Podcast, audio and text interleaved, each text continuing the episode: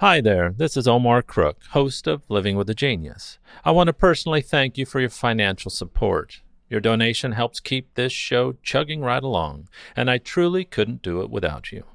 As always, thanks for listening. Be kind, do good work, and until next time. Here's Living with a Genius for March 30th, 2021. It's the birthday of poet Paul Verlaine, born on this day in 1844, Metz, France. Verlaine was the son of an army captain and attended the Lycée Bonaparte in Paris, where his favorite subjects were French and Latin. At the age of 14, he sent Victor Hugo his earliest known poem, La Mort, a portent of his tragic life to come. And by 1862, the year he received his baccalaureate degree, Verlaine had already developed a disastrous taste for drink that would go on to be a blight on his life. 4 years later, in 1866, Verlaine published his first collection of verse under a title borrowed from Baudelaire, Poèmes saturniens.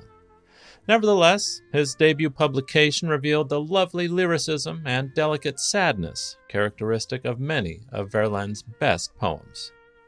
Verlaine's life was a series of self-inflicted tragedies.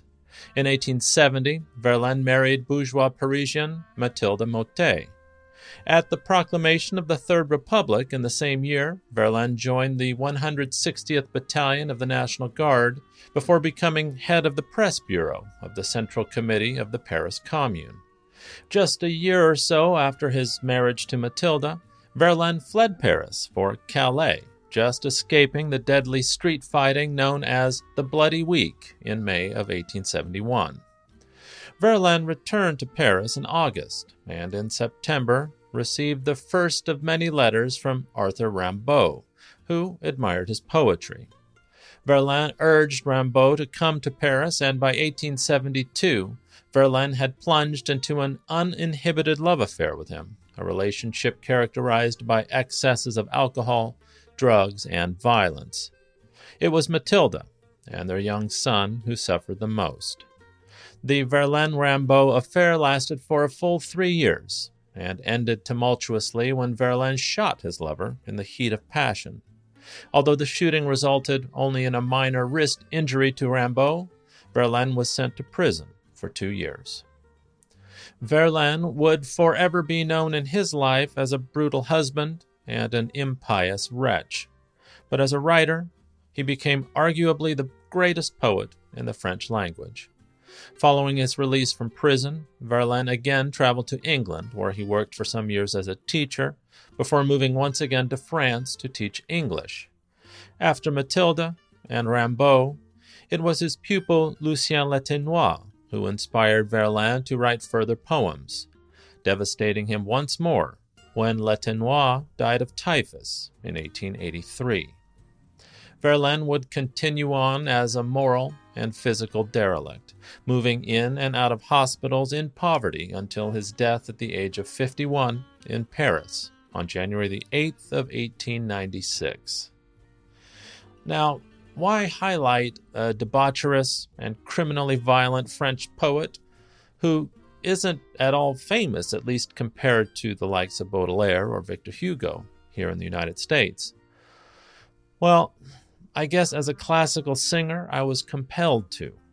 Paul Verlaine is an absolute master in the field of French song. There isn't a voice student on the planet who isn't required to sing at least one of his poems, poems set to music by titans like Fauré, Debussy, Reynaldo Hahn, Saint-Saëns, and Ravel, to name just a few. His poems are as equally exquisite as the composers who set them to music. One of my favorites is a song called Mandoline from Gabriel Fauré's song cycle, 5 Melodies of Venice. Mandoline is a setting of a poem from Verlaine's 1869 collection called Fêtes Galantes, and the poem was inspired by a series of paintings by Jean-Antoine Watteau depicting the picnics of 18th century nobility exchanging their sweet nothings under the shade trees. Fauré wrote the song during a summer stay on Venice's Grand Canal, and set in stark contrast to Verlaine's tragically dark and turbulent life, the charming and playful accompaniment sparkles as the melody floats into an endless expanse, taking surprising turns on a whim. Here's the terrifically charming Gerard Souzay singing Gabriel Fauré's setting of Paul Verlaine's Mandoline. I hope you enjoy it.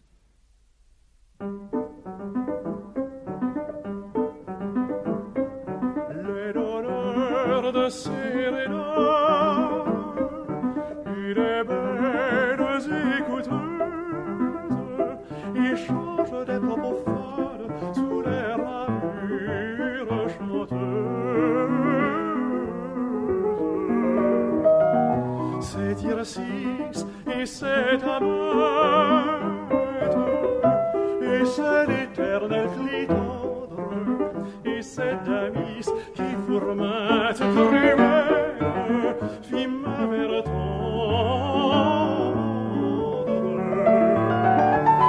Leurs courtes vestes de soie, leurs longues robes à queue, leur élégance, leur joie et leurs molles ombres bleues tourbillonnent dans l'extase d'une lune rose et grise.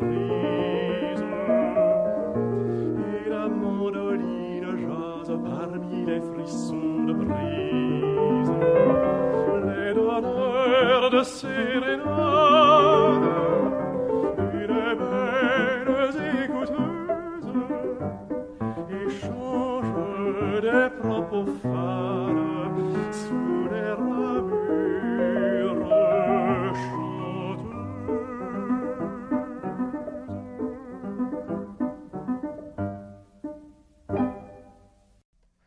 Thanks for listening. Be kind, do good work, and until next time.